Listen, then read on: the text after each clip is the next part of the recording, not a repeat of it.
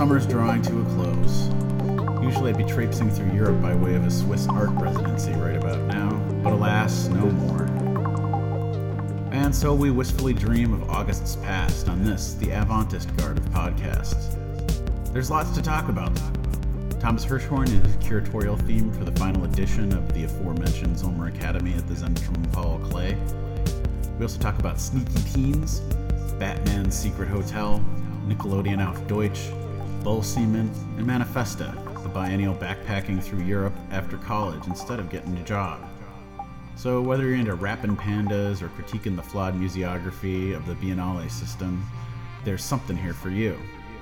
I'm Eric Wenzel, joined by my colleague, the lady who always has Ersatzwechsel for her ketchup Zubetzahlen, Una Lithoff, and our trusty sidekick, always waiting Quasimodo like to swoop down from the rafters with his advice, Andre Callot. Together, we proclaim, I don't hate I don't hate this. So, let's jump on the number 12 ZPK and ride the bus into the rolling hills overlooking the Bernese Highway.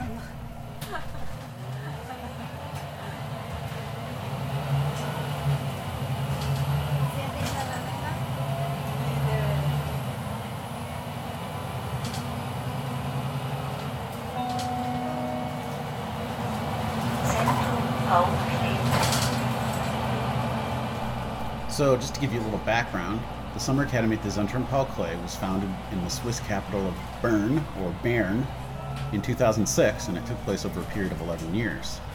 Each year, a different guest curator shaped the 10 day academy around a theme of their choice. A group of 12 international fellows, both artists and curators, were selected to participate. Academies include seminars, performances, screenings, lectures, and public events. So how is the Zentrum Paul Klee? Where'd the big umbrellas up? They, well, I didn't go in the offices. They're probably still there. I mean, the whole thing was like I would have liked to participate longer, but then I was trying to cram everything into this trip.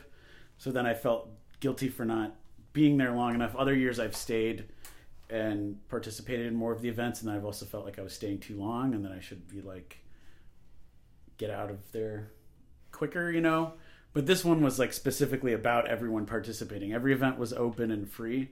Because in the past, it's been like there's certain public events, then certain ones specifically for the fellows and the speakers. Um, but this one, Thomas Hirschhorn's uh, theme specifically was like it has to be free. Um, which I guess I can read. The Join theme. the party. That's the. Oh, he does have maps. Cool. Uh, it's loading. His diagram is huge. Thomas Hirschhorn has lots of diagrams. I made a graph. I make a lot of graphs. Who is he? What does he do?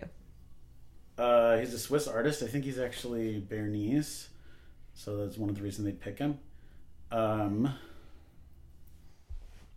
Baron Auschleser. He had a, a big kind of wide. famous work. Uh, he had several. He's a very prominent international artist, but one of his works was related to the Iraq War, where he filled a gallery in Chelsea with uh, mannequins that had a number of uh, large, heavy-duty screws screwed into them, and invited people who moved into the space to uh, take power drills and screw more screws into the mannequins. And this, they were covered in images of gore and violence from the Iraq War.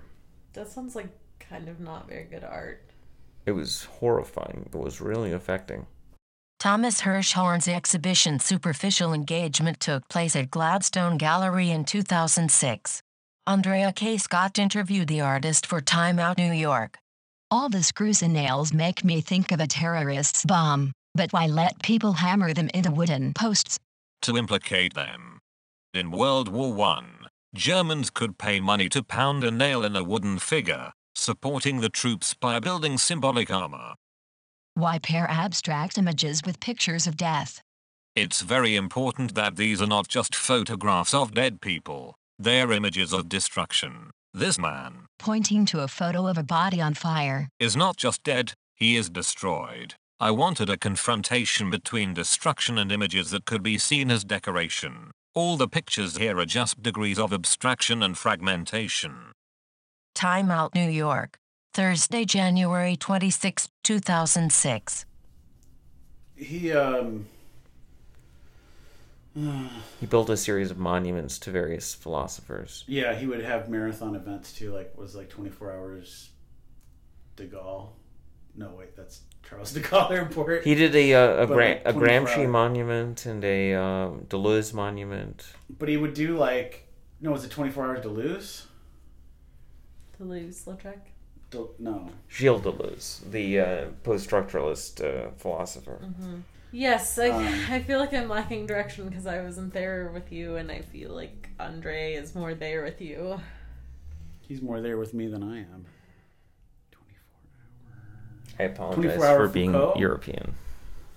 He definitely did a 24 hour Foucault. Um, but he would do these like marathon seminar sessions. So it also makes sense that you would have him run a summer academy. Thomas Hirschhorn has created a number of philosopher based sculpture event type thingamajigs, including Ingeborg Bachmann Kiosk, Deleuze Monument, Bataille Monument, Spinoza Monument, 24 Hours Foucault, and Gramsci Monument.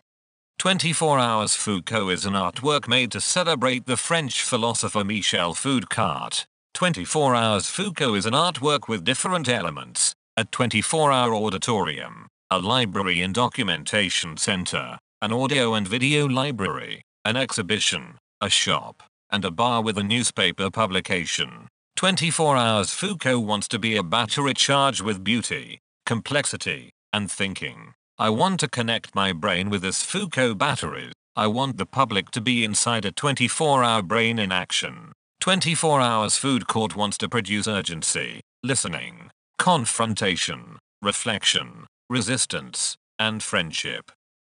In conversation with Craig Garrett in Flash Art number 238, October 2004.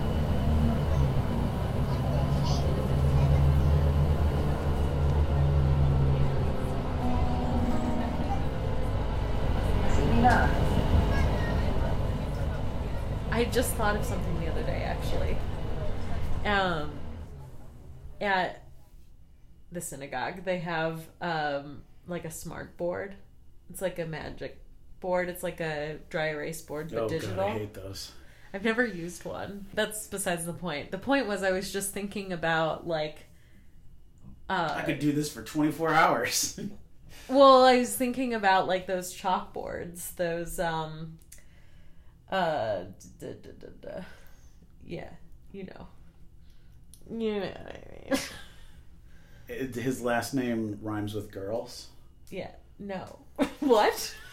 His last name rhymes with the opposite of girls. Yes. Joseph Beuys is Yeah. chalkboards. And then you're like, oh, what a shame if you were on today, it would all just get erased. Well, no, I was like, I wonder because it's like digital and you can like attach it to the computer and mm-hmm. stuff. I wonder if you can take screenshots of it and then you could just like, Print it. I guess. Okay. Well, I just was thinking about like the aesthetics of that chalkboard art Yeah. and as a representation of what of the duration of a lecture. You could do the same thing with. Oh, yeah, you could do a time lapse. or something. Yeah. Well, I mean, Hirschhorn's like that. He's like all highlighters and markers and arrows and shit.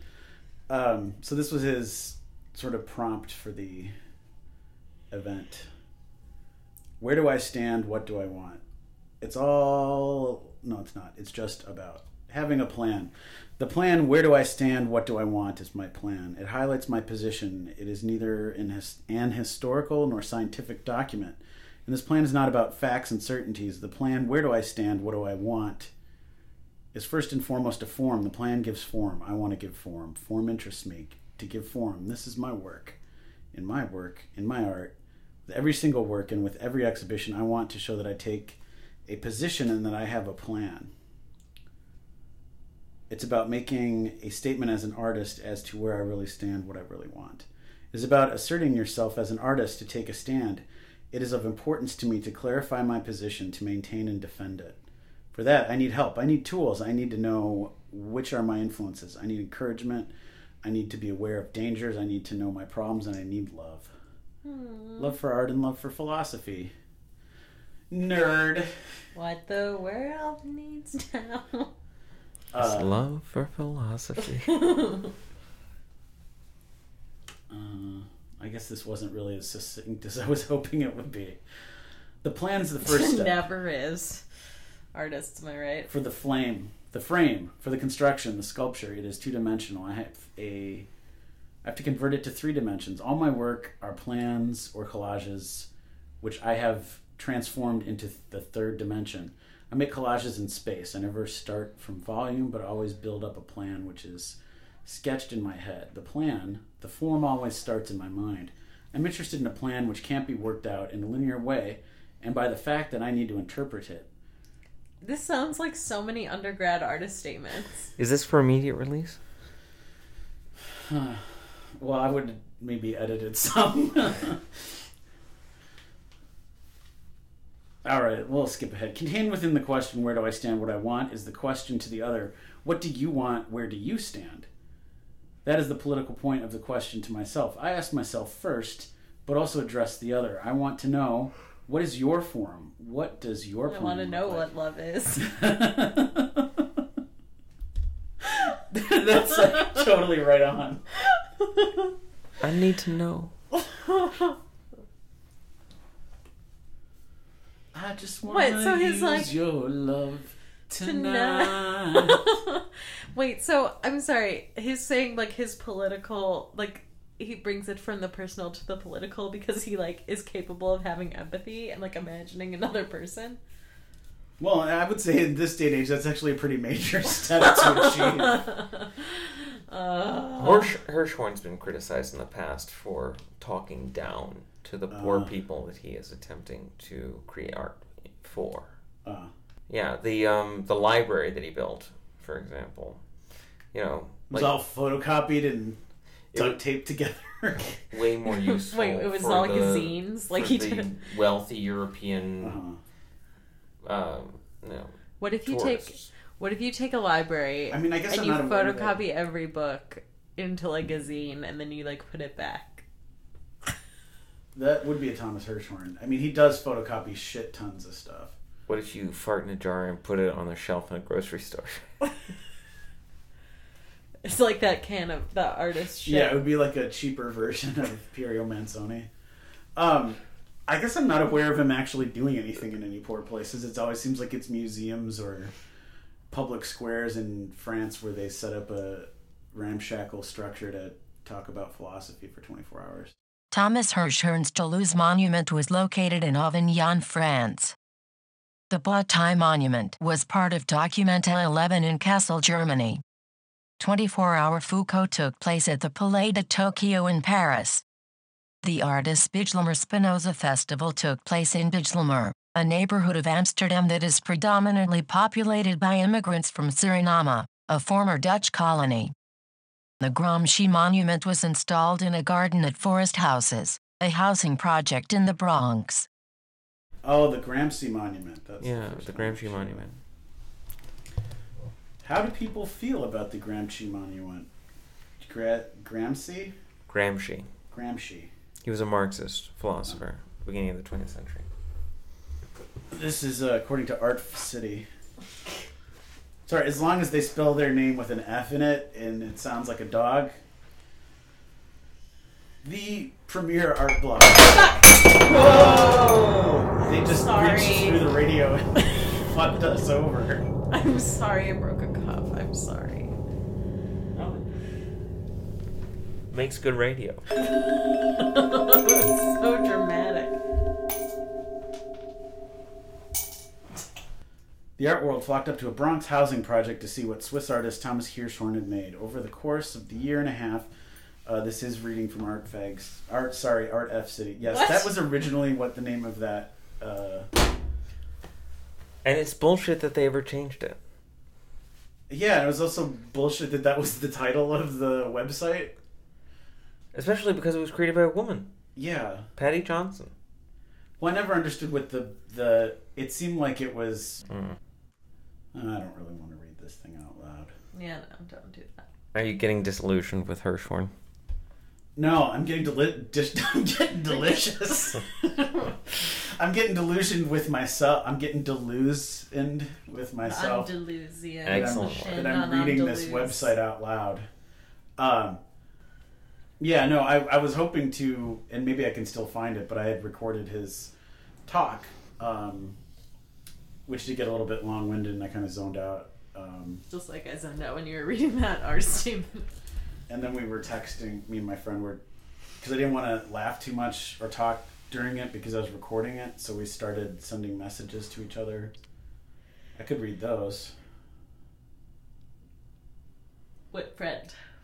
uh, my friend Bettina Malcomess, uh, a co-fellow from my year at the Summer Academy, um, who is teaching in Johannesburg, uh, from How South Africa. Yeah. So that's, I mean, that's the thing that really means a lot coming back each time. Is this like, I mean, it is like an extended family or something. I love that you have a note called art ideas. It hasn't been updated since March nineteenth. Um, One art idea a year is pretty good. but yeah, the idea. No, art ideas are like shopping. It's like you have to try on maybe 16 uh, dresses to find one that will fit and look good. And then it will be too expensive. Oh, okay. So the first thing. Domesticated cats. Um, so anyway, yeah. I mean, that's really for me the lasting thing, more than talking specifically about this theme that was this year. Um, which I also realized I could come up with my own summer academy theme because I have because this assignment I've been giving my art history students was like, what is art? What is art for? And I was like, dude, that could be my summer academy. What is art? What is art for? Too bad it's over. Too bad it's over. All I I tell you in the next five to ten years they'll be like Blues Brothers style. Eric, we're thinking about getting the cat. We're thinking about getting the academy back together. You see, we're on a mission from God. Would would you would you play harmonica and uh, also do that what is art about or whatever thing? When you're Dan Aykroyd in a tenured position at Stanford, you will be able to get the Summer Academy back together.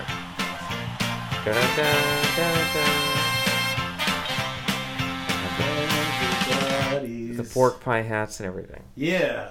Um, no, but so what's what's really meaningful is, I mean, uh, the the network of friends and people you're close with that have been created by it, and the people that each time you you come to meet up with them, and then you meet new people and expand it, and um, that really was my engagement this year. I would say more than the theme and like i said there's there's this because you know you have the fellows that are in it and that they kind of have this camaraderie and they really get into the content of what their year is about and i think that's also some reason why in later years i've not stayed for a couple days because it feels a little bit like you know being a super senior or a townie or something where you're like i'm not you're, Where- you're of course invited to interloper. participate Where you But- get older and they stay the same age.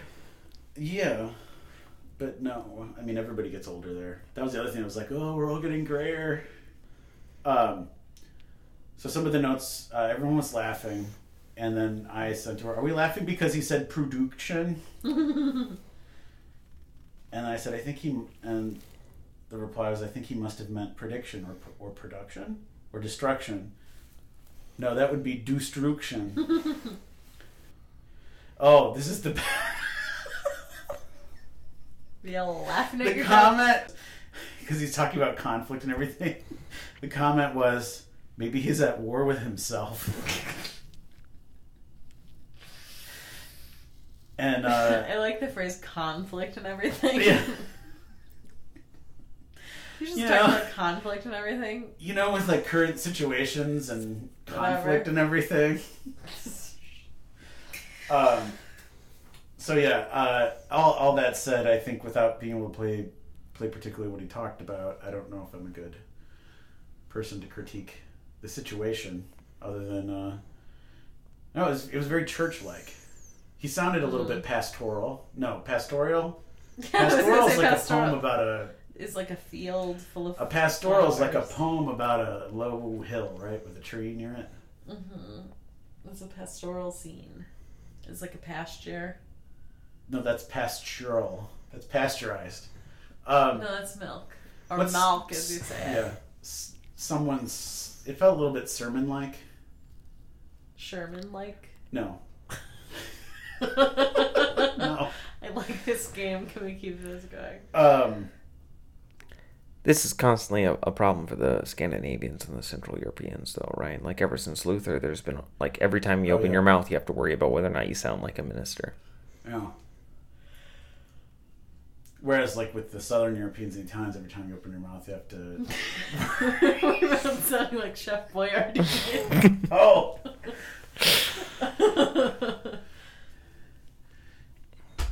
Oh. I don't know. You just said the Italians. What Yeah. were you gonna say? I don't know some joke about sounding like you want to fuck. What? No, They're very that's kind of- sensuous, romantic, passionate Oh, I people. see.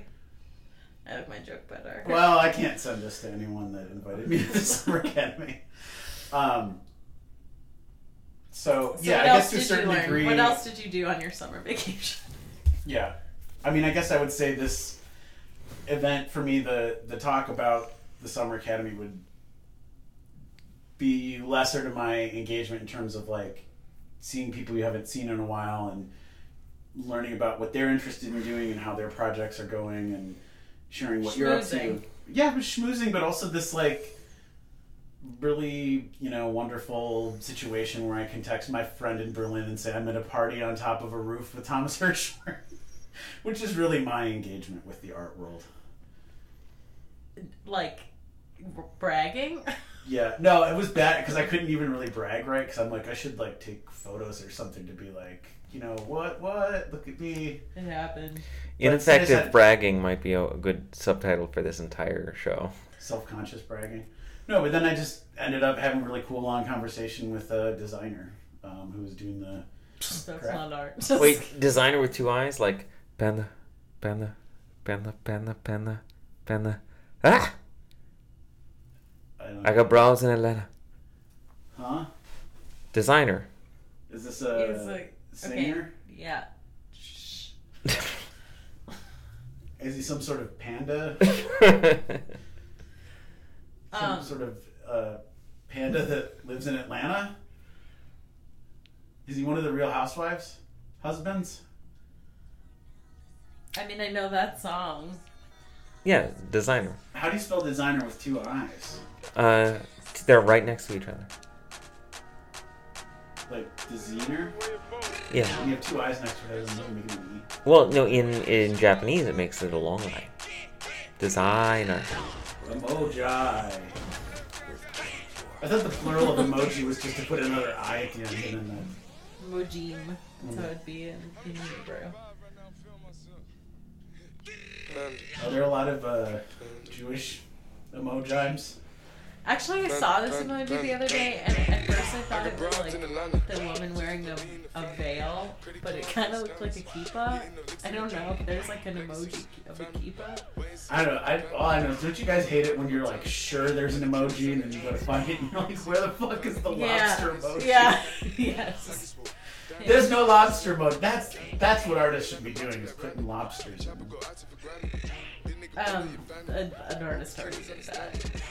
Yeah, why isn't there like a really fat book emoji that just says capital one on it? What? And then a pile of books that, that have all marks as capital one. Capital One like the credit card?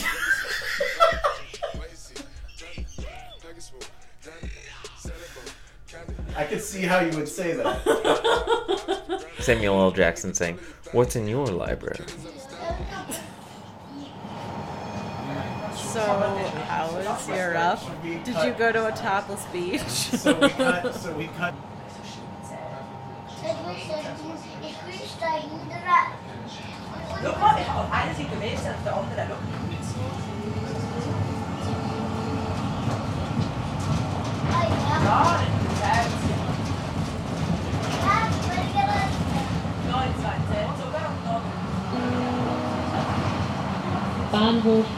Stellnau.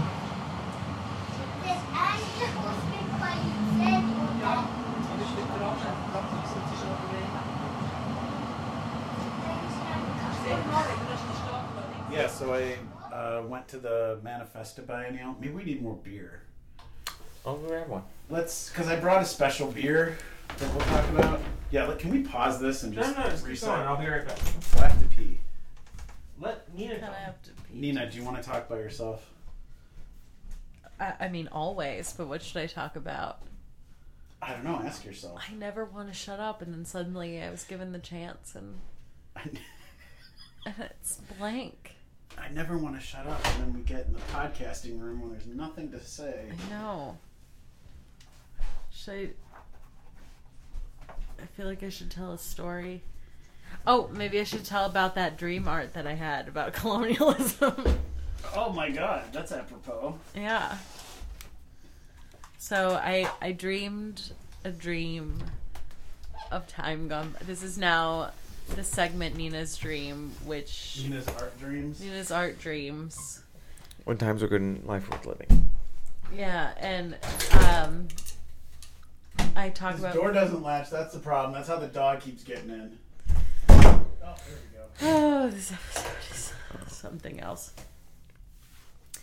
So I had a dream that I was at this like school or something, and these kids were doing this art project, and one of them had a box, and on top of the box it said colonialism, and then I opened the box, and inside the box were napkins and it was like get it because colonialism it like relates to how food is like taken from different cultures and then eaten and consumed and this kid had drawn like pictures of like suffering and like written things like justice on it and i was like no this art would be way better if it was just a bunch of napkins in a box that said colonialism. and that's the art that I dreamed of. Can you take a napkin? I don't know. like, like a um uh who's the the fellow who had the stack of uh, newspapers or the stack of uh like Felix Gonzalez Torres. Felix Gonzalez Torres. That's the other thing. I was at uh, a restoration hardware the other day, and there was like a beaded curtain, and I was like, "What if I just like made a bunch of Felix Gonzalez Torreses in my house?"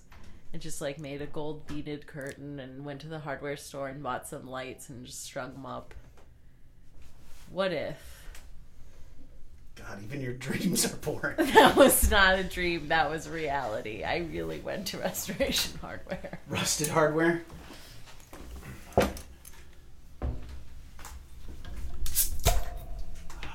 So, what's the story of the beer? So, uh, Andre, I hope you're not going to drink that beer out of the glass I broke.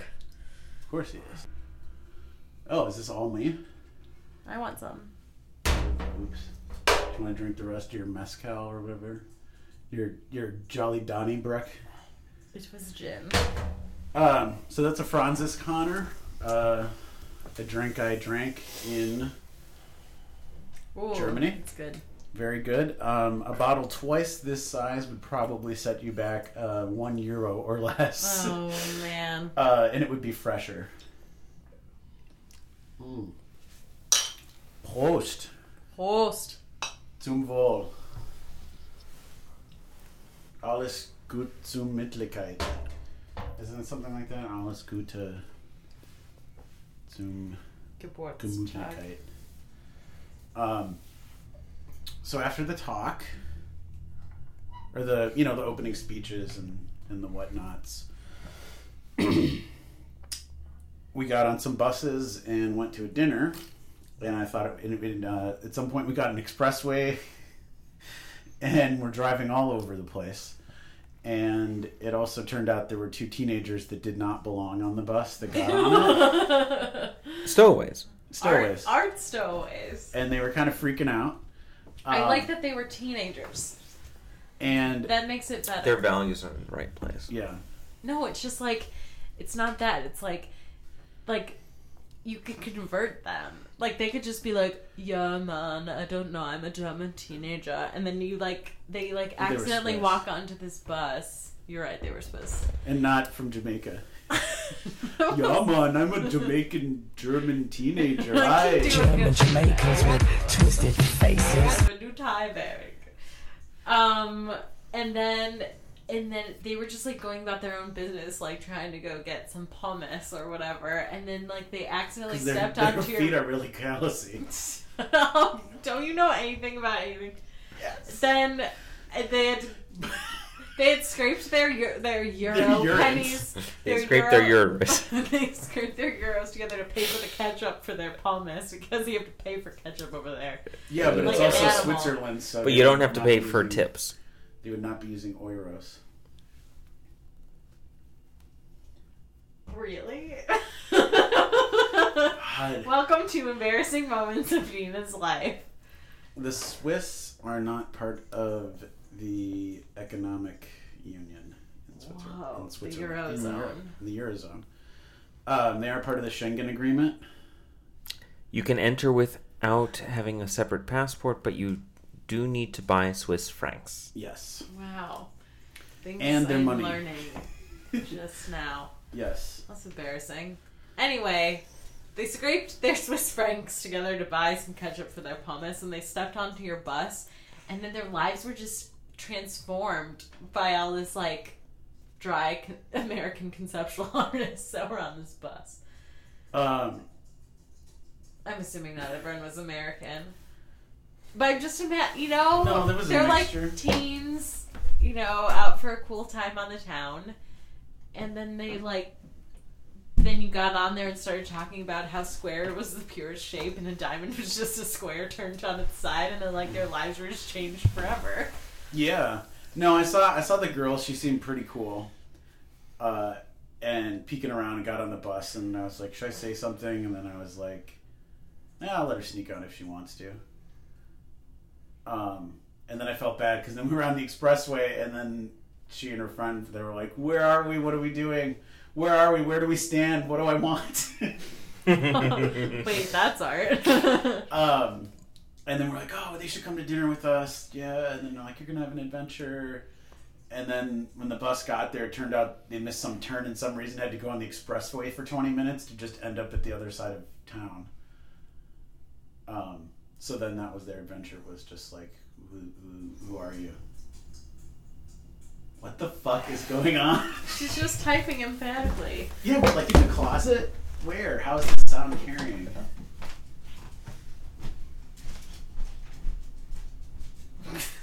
This is why they need to put up the foam in here. I said it once, I'd say it a thousand times. How how are you? How are you doing? She could just put a towel over her hands.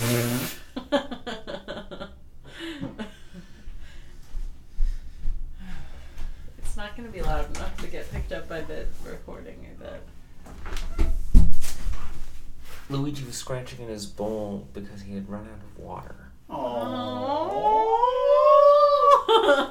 it just sounded so much like typing. He's Oh, welcome to the 21st century. clawing at a, a metal bowl to indicate that he wanted it to be filled. filled with a liquid. Um, so then we went on the, the roof there and hung out and um, I'd always stayed in this one place, the Bern Bat Bat Bern Batman Hotel. Uh, Bern Backpackers Hotel. Um, Batman would have like a Swiss hotel that he liked to go hang yeah. out at. But he wouldn't call it the Batman Hotel. it would just be called the Bat Hotel. the Batmobile. The Bat Hotel. He must have dropped the bat radio. It's a very sensitive instrument. There's always the bat Geiger counter. It's picking him up already. How? I planted radioactive bat pellets in his belt. What does Gotham's most eligible bachelor have planned for the holidays? Skiing in the Alps? Sunning in the Bahamas? And more importantly, who's he taking? Um, so, but this time I stayed at Hotel Bern, which I've always wanted to stay at, and it's actually part of the Best Western family. God, that's depressing. But actually, it's a very beautiful hotel, and I'm very satisfied in my choice. Uh, Er ist total one of. I think, at least in my modern adulthood life, the only hotel I've stayed in in Europe where I didn't share the bathroom with other people on the floor. um, and it had TV. You live in the high life now. Das muss sein. Er ist neu in der Stadt und kennt niemanden. Und ähm, Amanda geht nicht ohne ihn weg. Niemals, Sam. Komm, ich date mit Amanda. Mhm. Und Wie heißt der gleich? Gib's auf. Wie groß ist die Wahrscheinlichkeit, dass einem der andere gefällt? Vermutlich so groß wie, dass Gandhi wieder lebendig wird, mich verprügelt und mein Fahrrad klaut. Sehr romantisch. Du, wenn es öde wird, hast du wenigstens eine Blind Date Horror Story. Wer braucht denn schon sowas? Hab dich nicht so. Überhaupt. Was soll groß passieren? Ich bin da. Wenn die beiden Nieten sind, machen wir einen drauf. Ist schon gut, ich komme mit, aber tu mir den Gefallen und finde raus, wie er heißt. Alles, Clarissa. Mach ich. Hey, ich gehe zu einem Blind Date. Ich muss im Übergangsalter sein. Hey, ich werde auch zu einem Blind Date gehen. Ich muss verrückt geworden sein. I was, this is my favorite part. It's like, Hallo, Ferguson. Mom. Hi, Ferguson. Hi, Ferguson. that was everyone's Lieblingsprogramm. Clarissa explains it all. Ferguson. Hi, Ferguson. Hi, Ferguson. And then, like, music, and he's like, Hello, Mama. So, uh, on a Friday night in Switzerland, you can catch Clarissa Explains It All. So this is much like Shakespeare in that it is better in the original Klingon. It is. Um, what I also like about it is you could have a really good pun on that show in German, which would be Alles Clarissa, which is everything is clear, Rissa. Like, I got it. I got it, That Clarissa. is that the t- title? Like uh, Because that's a better Clarissa title. than- K- KC. That's a better title than Clarissa explains it all. I also like how they're like all German and then they're like blind date horror story. And then later she's like, ich, ich bleibe blind date gehen. I'm staying at a blind date and going on it. Um, So blind date is the same in German and English. yeah. Well, it's like a compound word, so they're like, oh, already this thing is combined for us. You know, one of those, appealing. you know these words that are like two words? In French, it would be uh, un rendezvous des aveugles. Well, that doesn't literally mean blind date, but like, is that how people would refer to that in French? Yeah, but in French it also translates to a, a, a date where you're literally wearing a blindfold and someone penetrates a you menage, a menage blindfold. which is uh, sex with three handkerchiefs. um, prior to that, however, I landed in Zurich for the Manifesta Biennial. Manifesta is the wandering, roaming, rambling, gambling European. I got a beer burp coming, and I'm trying to be appropriate. This is the uh, The Francis Connor talking. the art festival that was born in the backseat of a Greyhound bus driving down Highway 41. Oh, so romantic. No, it was more like a. What? What? They have megabuses in Europe, right? I don't think they're called megabuses. Megabus is an English company, though. Yeah, that's what I'm. They're called Uber. Oh yes, I learned that in Germany, Uber is Uber. Yeah, but they spell it with an umlaut. Yeah, Uber. oy vey. Um. So it was curated by Christian Jankowski. Have we talked about this at all? No, I was talking to someone about it. it wasn't me. Um, so they're also like really bitching about the selection of artists and everything and the attitudes. And it's like, well, he's a video artist from the early 2000s. And they're like, yeah, and it totally reflects that. Sensibility. Burn. Um, Video art doesn't age very well. no. Um, It was because it was never good to begin with. Hey. Motherfucker. so Welcome to Andre's roast. Presents. uh, No, are those presents? just the guy.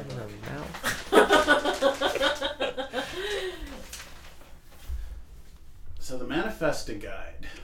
Um, Wait, but you brought me presents, right? I don't remember. I'm not going to stick anything in your mouth this time. um, Eric, what's your love language? It's it not giving presents. Withholding presents. the uh, being withholding is his love language. But luckily, being withheld from is fine. thought I'd read the statement of this. Der Detektiv. The detective. for a me- Detective. for immediate release. I thought it was a directive. I don't know why. Yeah, no. That would make more sense. That's why. Okay, good. Just checking. Oh, look at those little exercise bikes. The detective. Der Detective. Le Detective. Christian Jankowski, Curator der Manifesta Elf. Curator Manifesta 11. Commissar de Exposition Manifesta 11. What's 11 in French? Onze? Onze. When I first arrived in Zurich to think about the concept for Manifesta 11, I trawled hungrily through the city as if it were a supermarket. I drank your wine, I had your women. Wait, really? No, I wish. I I that just reminds me that there's like this marketing thing that they used to talk about at the Art Institute that when you walk into the supermarket you have to have like a really attractive display in the front because it has to look fresh and inviting and exciting. So that's where the, they put the oranges It's right when you walk in the door. But Except they- The cut flowers. Yeah, Sure. there- there's not a whole lot of oranges right when you come in the door. okay it's a metaphor so then but like there's something that's a staple that everybody needs which is milk but you could put it all the way in the very back in a case Which they do, it's in the find it- dairy. So they have to walk all the way through the grocery store to right get to it. so they're like what in the museum is your milk and what is your oranges And this was the the that's the curatorial focus of it So then, the This in a small enough museum, you would hope to create a single object, which is a creamsicle, which is a combination of both milk and oranges. they're like you know marketing's like a grocery store and then they proceed to give you a metaphor of a grocery store that sounds like they've never been inside a grocery store because they just get everything on blue apron and peapod. You know marketing's like a grocery store. Like the first thing you do when you come in is you check out and then you have to bag your own food. And what really what are we doing here? But other than we want to get customers who will pay to bag their own food. It's aldi's. Haben Sie Aldi? Aldi. so anyway so art is like a supermarket no the city of zurich is like a supermarket no he just trawled through there i trawled through your city He was as ravenous Is this. It was a He went supermarket. durch, der, durch die Stadt wie durch ein Supermarkt. Dirk Diggler. Yeah, he went Dirk Diggler. As I said. Here, said. I'll read that first sentence auf Deutsch. Okay. Als ich nach Zurich kam, ging ich durch die Stadt wie durch einen Supermarkt. Exactly. Und Dirk Diggler. Track 13 of the sound effects record. Oh. Wo stelle die Kunst hin? That's, that's all that sentence. Sipping. Musical explosion. We're back in the MIT Media Lab in 1959. Is that really what MIT was developing? Was the most the most cutting edge, technologically advanced sound effects? You should check that shit out, man. It's really great.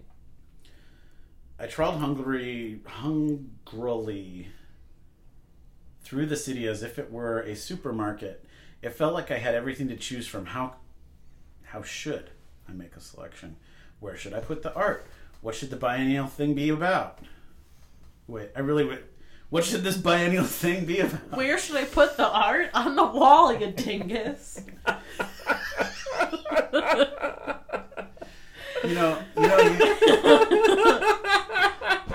I die. you know, you say this laughingly, but uh, in Berlin, I see painting show where they. Well, now see, I can't do the German syntax. It sounds like Jewish uncle. you say this now, but uh, um, in Berlin there was a show of of painters, and then their prompt was you can't use the walls, so they had freestanding stuff and things on the ceiling, which is really kind of like a wall. Right, that's what I was just about to say. What is the ceiling? It's It's, like not a- a, wall. It's like a fourth wall. It's like a wall that sucks. well, like, what about like, like if you're an, a conceptual artsy twenty-something man and you put a wall on the ground? Ugh. And you make it a pedestal, is it a wall? Can you put paintings on it? If Where, you put it on the because I put walls on the floor. if you put it on the ceiling you or gave if you put it on shit the for floor, that already. I'm not like. Yeah, so then what's your problem? in either case, you look at the thing and you're Can you put paintings on it for that prompt? oh, that would be stupid. and Yes. I know, but that prompt is stupid, so it would be really good. a half hour into the show, you're like, oh, my neck hurts. Well, there no, wasn't that, that, much prompt to is see. kind of stupid, and it would be a good way to be like, "Hey, fuck you! I'm just gonna put this wall on the floor. It's no longer a wall; it's a pedestal. My paintings going on it." Well, would they be parallel with the floor or like propped up like they were standing? Like a I don't tilt, know. Isn't this a strange and interesting conceptual concept? Now? like a 15 degree incline plinth. No, like the wall would be parallel with the floor, and then you would just have the painting standing up at a 90 degree angle to the floor. Or would the painting also be on the wall? Or it's a hologram. what? How should I make a selection? Where should I put the art? What should the biennial even be about this time? Professions are Art, important, probably. like decision. Professions are important life decisions, and I am, and I'm hereby the first person to actually read this statement. It wasn't even read by the writer. Yeah. Professions are important life decisions. You To be grapple- fair, you're reading the translation. He speaks English. You grapple with career choices your whole life long. As an artist, You do if you're me. so you do if you're an artist. That's for sure. as an artist, I have made art with magicians, politicians, karaoke video producers, bodyguards, and Vatican staff. Again and again, I have picked up on their worldviews, They don't like art. routines, and languages. Perhaps I feel so at home among these people because I've long seen myself as an outsider in art. Oh God.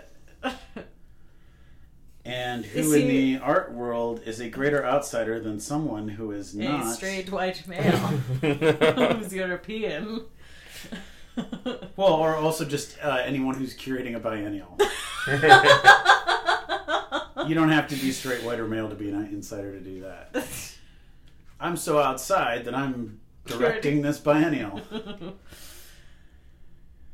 And who in the art world is a greater outsider than someone who is not at all home in art? Also, like everyone in the art world. All all the Who is more of an administrators that wish they were in business but can't be trusted with money, so they're in charge of a nonprofit. All the artists who wouldn't deign to buy art that would match their home, so they don't have any art in their home. All the artists who couldn't afford to buy art to put in their home.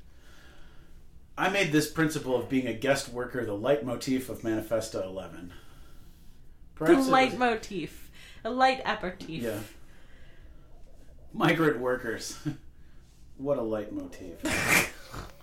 Perhaps it was also because I was, quote, changing guilds from artist to curator, that my attention was drawn to the old guild halls of Zurich. They seemed to me to be an important part of Zurich's history and inspiring climate. But then, by chance, I met a German rock star, By chance. Udo Lindenberg, in the front of Zurich's Cabaret Voltaire, the birthplace of Dada. This detective who never slept, quote, quote unquote detective who never slept, told me about his holiday in Switzerland. Udo sings about astronauts, race car drivers, legacy hunters, sailors. You This- think he's David Bowie? Yeah, I. He sings about grounds, he sings about controls. he sings about capsules. This And chance protein. encounter was a good What a bloody boring thing to do. uh, now I was sure the concept would be about professions, vocations, and what professions can contribute to artistic representation. Professions are about more than earning money. It often seems as if the professions that people pursue and end up shaping how they perceive themselves as individuals as how other people perceive them. After wow, we're while- going back to the undergrad paper. After a while, you speak like a professor, look like a model, travel like a businessman, drink like a barman, think like a banker. Investment banker has, in many ways, become paradigmatic for our historical era. In this sense, Zurich, a center of global financial trade, also has a certain emblematic quality. What people do for and with money makes this city tick. But how do the citizens live up to or subvert their stereotypes? What don't people do for money? Manifestos 11's title, What People Do for Money, Some Joint Ventures, emerged almost inevitably from these considerations, and it is a ticking time bomb. Comme je suis Okay, rêvé stop. Zurich écrit un Arrête, concept. If there's one thing Europe needed, one more of it was a ticking time bomb. Yeah, except when this one explodes, art's gonna come out. People will wait, still be wait, disappointed. Art idea, art idea. well, like, okay, I just feel like, what if someday I'm curating a biennial, and then somewhere in some room, people made fun of what I wrote in the catalog? Well, maybe you should do something that you can be held responsible for. Yeah, maybe you should do something you'd be proud of. I mean, I hope I would. But who knows, by the time I get to that position, I'd probably be so brainwashed and turned into a, uh, I need to look up this one. So there were some crazy artworks, needless to say. Um, it also started with what I consider probably the best, worst way ever to start anything ever. uh, exhibition wise, like you knew you were in for a long haul when you walk was in. it a wall on the floor? No, it was a freestanding wall. On wheels, like Christopher Williams. No. Although actually everything, you know, you're like put them on the walls, dummy. Uh, actually everything was on welded metal scaffolding away from the walls, so you could like go behind it and look at the backs of the pictures. Which is your very favorite thing. Well, this It's like many nice. things is like I don't hate okay. I guess this is what happens when you do that for every single fucking thing. like it is kind of neat to see a giant Sharon Lockhart photo and then see all the straps and struts and stuff on the back because Lord knows the front of it isn't very interesting. oh, Jesus. Did Eric? No. Can, I, can I ask? Mm-hmm. Nina, and I'm interested in you as well.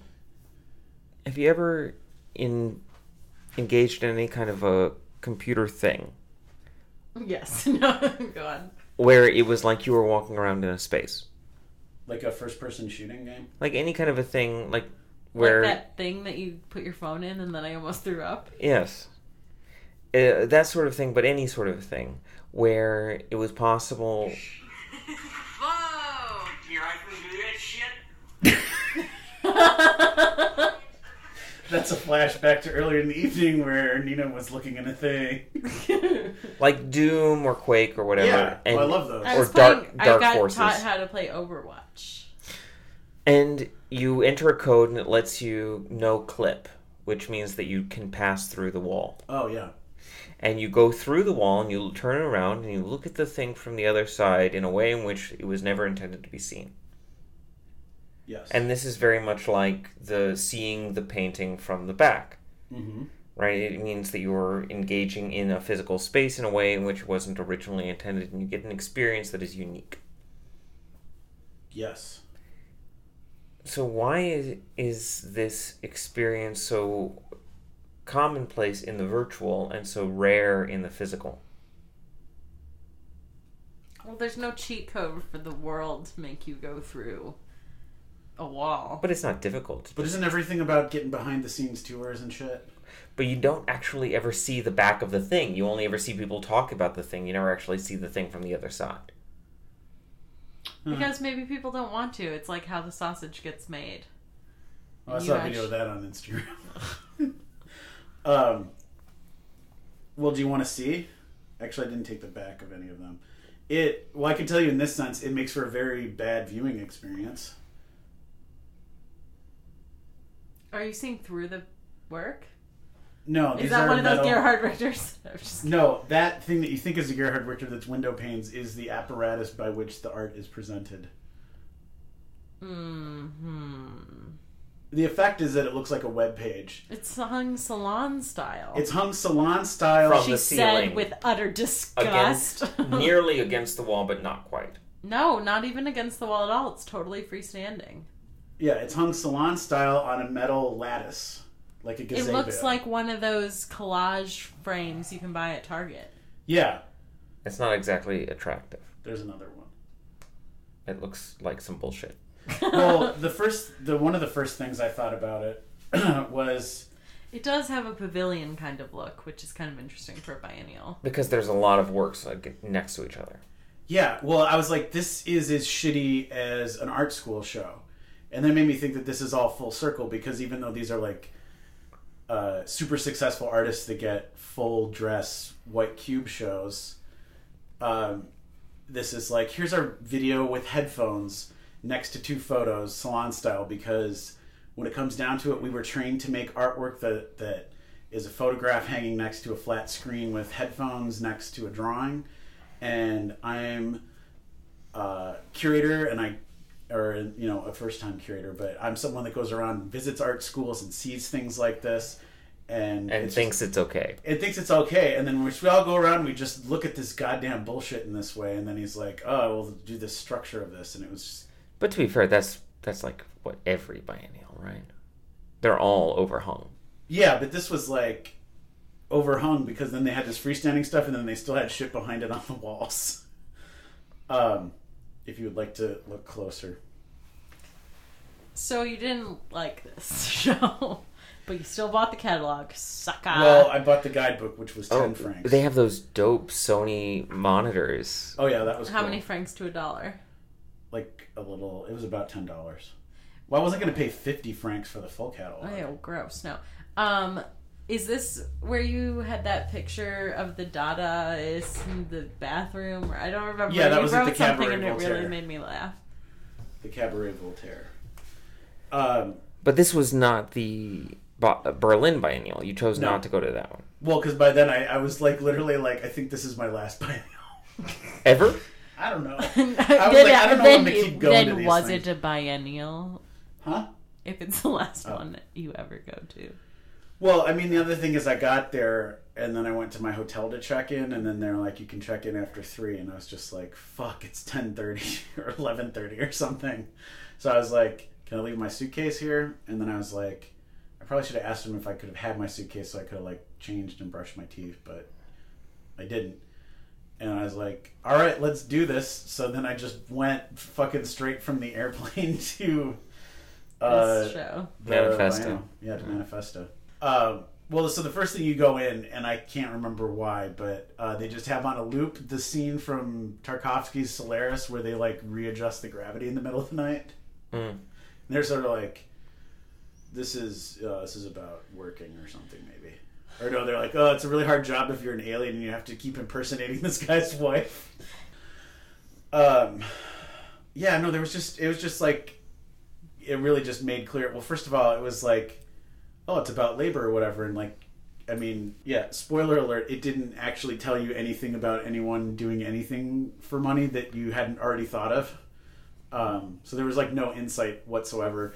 But then it was super pedantic, which I actually kind of found that funny because I felt like, is this written for like families visiting the uh, Science and Industry Museum? Except it's about artists. 'Cause it'd be like some artists aren't even artists in their job, and then they're like, some artists have to do other things to make a living. And they're It's more like some artists don't have to do other things. Yeah. And then there was one where they were like, oh, I should pull that out, where they're just like, oh, this is all good natured ribbing. Like a ribbed tee.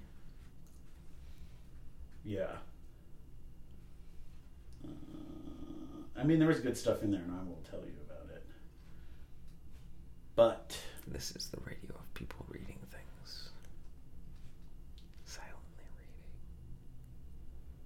reading. Louvre and Browse Summerfest. Save the date. I mean, there was some cool stuff in the show. Don't get me wrong. What people do for money. Blame Van Gogh, but the myth of the artist as a romantic loner persists. Yet for half a century, artists have been hard at work deconstructing the idea. Representations of positions within the end. Oh, wait. Oh, yeah, this is the first. Representations of positions within the art world exhibited in the next rooms are like credits at the end of a feature film. They demonstrate that the artist holds just one place in a complex hierarchy from exhibition.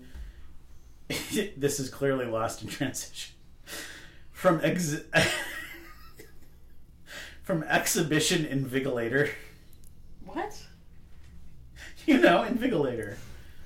I N V I G I L A T O R. Exhibition invigilator.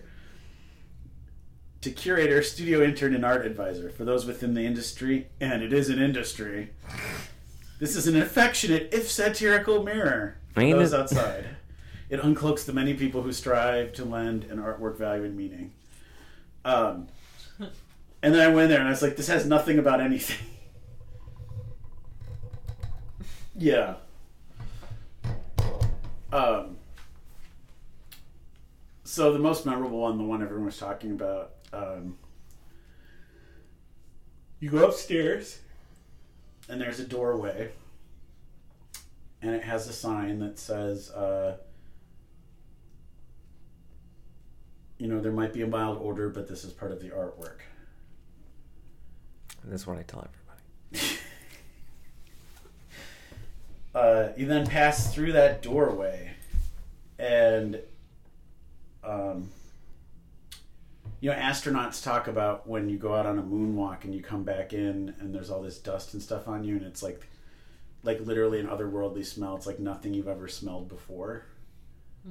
This room was full of such a smell like that, like something not dead. Now, It was like the smell of death, but but not something that had died, but something that was rotting. Um, the day later, when I was going to get the tram, I like subconsciously that smell triggered, and I almost threw up. Um, in this room was uh, like a large white sort of frame, I guess, on the floor. Uh, what would you describe it as? Grid. so this white thing containing a grid of it looked like charred wood or something. These blocks, uh, or blocks of earth. Uh, but what they were uh, was one days of sewage from the city of Zurich Boy. Oh god. that had been dried and pounded into cubes, and then put in this sort of post minimal earth art installation. Kind of looks like that. Um, what's her face? Why can't I remember anything when it's important? Was it that installation that was at the MCA with the tables that were upside down? They had dirt plant and grass planted in them. Dor- Doris Salcedo, The Dora Salcedo thing. I guess. It really looks like. Did you see that show, or did you boycott it because you don't like her? I saw that show. You're saying that that show of cubes of compacted dirt and mush was different from this show of compacted cubes of dirt. It was different. Well, it was because those were all like those weren't actually like it was like fiberglass and stuff systems with soil sort of Mhm. aesthetically placed around it. Um, and then they said they carefully drilled holes to plant all the little bits of grass. Like it was completely manicured. Mm-hmm. Um, I mean, this looks more like New York Earth Room, but it's more like New York Shit Room. The Zurich Load by Mike Bouchet was a site specific work located at the Löwenbräu Kunst venue of Manifesta 11. Mike Bouchet reroutes and transforms the human waste of Zurich's inhabitants. In cooperation with the Werdhölzli wastewater treatment plant, Bouchet has made a new form out of feces and sewage sludge. Weighing 80,000 kilos, it is equivalent to a day's worth of sewage produced by the city. Bouchet conceives of his project as a collaboration with the city's entire population. On the 24th of March 2016 anyone who used the toilet in Zurich contributed to this artwork. The sculpture can be seen in the Löwenbräu Kunst where a specially developed fragrance makes the smell tolerable. Adapted from the entry in the Manifesta 11 guidebook. But it was pretty amazing and it was powerful. The smell was. yeah. Well, I mean, yeah. Uh, but I also like that it really uh, sabotaged the space because when they installed it, it was so bad the building had to be shut down because of like air quality and people not being able to work in there.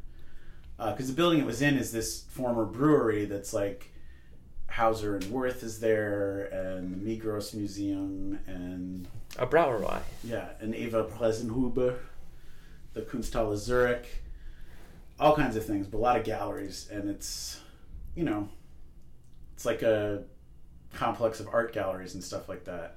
So then there's also this one instance where you know the galleries were open during this, so they weren't venues for the manifesta, but they would like conveniently have a summer show that would have like artists in the gallery that are like upstairs in manifesta, but you could buy their drawings in the summer show, which it was just like, oh my god, this is so easily bad. Like, come on, like really. Um, so I really liked that that thing completely shut shut it down. Like was they're just like fuck, you know, like. Um, There was a, a show that uh, you and I saw where uh, a gallery space was filled with uh, something along the lines of medical waste, which was the show in Chelsea where the uh, bull semen. Oh, yeah. was That was a u- good show. Was used, Ew. Yeah, Andreas Slominski. and you had an idea about the way in which the um, the galleristas who worked there had to constantly refresh the work. Yeah. Well, I mean, I came Is in this there going once. where I think it's going? 'Cause Maybe- I object. Well, no, I came in there once and there was someone like with a like uh, a Q-tip and like isopropyl alcohol, like trying to carefully tease the lint that had gotten stuck to the bull semen out of it. And I just immediately had this whole story in my head about like how she was like the top of her class at RISD or something in the MFA program, and then like got hooked up with this job at the gallery, and then everyone was like, "Fuck, she everything happens for," and then like some of her friends that are like, "Well, you know, we should go and visit her or whatever, drive up there," and then they're like, "We'll see her to gallery," and there's all this like. You know, are we gonna bury the hatchet or whatever? And they come in, and she's just on her hands and knees cleaning semen, not cleaning semen off the floor, but cleaning semen on the floor and just this like, oh, so this is the big gallery job in New York you got. Um, yeah, that's not a, just a story. That's a, that's what happened. That's what happened. Yeah. That's And- maybe the art, right? Yeah, and well, then I would like because like you you kept bringing people by to like show that and see what they would say, and just like I'm not going to tell you, just like let's go through here. And then I always had all these questions for the people that work there. I'm like, well, how does this work? Like, if someone buys it, like. and then they took all my info. They never emailed me. So then the second time, I was like, I'm just gonna like ask them straight out. Like, did they come by? Like, do you have the like Latino jet pilot come by and like jack off in your house? Like, how does this work? I'm The certain answer was that yes. it's site specific. No, they're all for sale. It's New York. Everyone's for sale. What did they do for money? Though, like with most conceptual work, like once you know what the concept is, you there's nothing stopping you from just like doing it. That's what I was Getting a bull. Well, that was the part I was really disappointed. They said the bull, like, it was like just shot out of like a turkey baster, like, because that's how you get bull semen. What? is that you extract it from a turkey? No, didn't you ever see when Beth Littleford was a correspondent on The Daily Show and she went to a hog farm and jacked off a pig? What the fuck? On The No. Daily Show, like in the early days of The Daily Show. And this is what bulls watch in order to get yeah, off. yeah. Oh no, it's a thing. Like, like they don't bring the bull I know to the other bull to the gallery. bullette or whatever the female bull Cow. Cow. the word is cow. the bullet. That's where the word bullet comes from. Oh. Um, you know what I mean? Like you get, I don't know, this like vacuum tube thing of it that says like caution bulges and you get an eyedropper, and then you just kind of sprinkle it around. I can't. What, just for like ambiance? Just like everywhere? well, it's like perfume, you know. just a little bit behind the ears. Yeah. Um, what are we talking about? Andres Slominski, I think it was called Moon Dust? Moonwalk. I don't know. The press image for the show was very confusing because it was like Neil Armstrong's footprint on the moon. But then on the inside it was like, semen is all around us.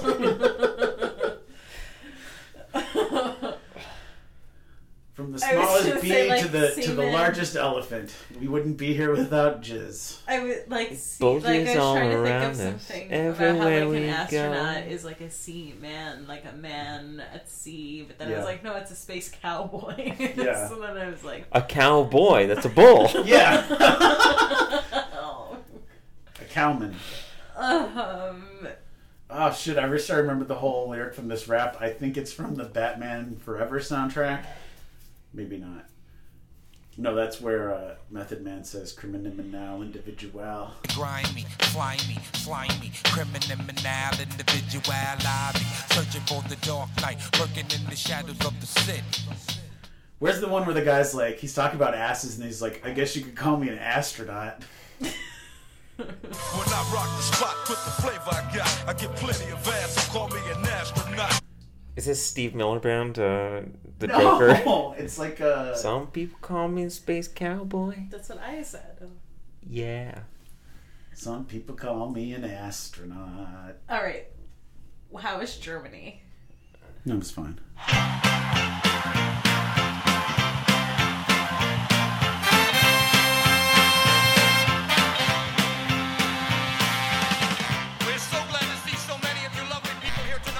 All right. So there you have it, folks. Thank you so much for listening. Uh, be sure to rate and review on iTunes. Subscribe. That's always cool. Uh, you can find us on the social medias that we sometimes use uh, when it doesn't give us mental problems. Our handle is at I don't hate this on Instagram and Twitter. Uh, our email, I think, is also uh, I don't hate this at gmail.com. So send your questions, comments, and concerns. And finally, we've got a website that is I Don't Hate This. So that's cleverly named, uh, where we snuck the domain into the name. So that's I Don't Hate This. I Don't Hate dot is. It's very difficult to explain. um, so we snuck in that dot after the th and before the is in the URL. So that's I don't hate th.is, or as I like to say, I don't hate is. So uh, thanks again. Take care. Talk to you soon. Um, your mother's wondering if you can bring home some vegetables for dinner.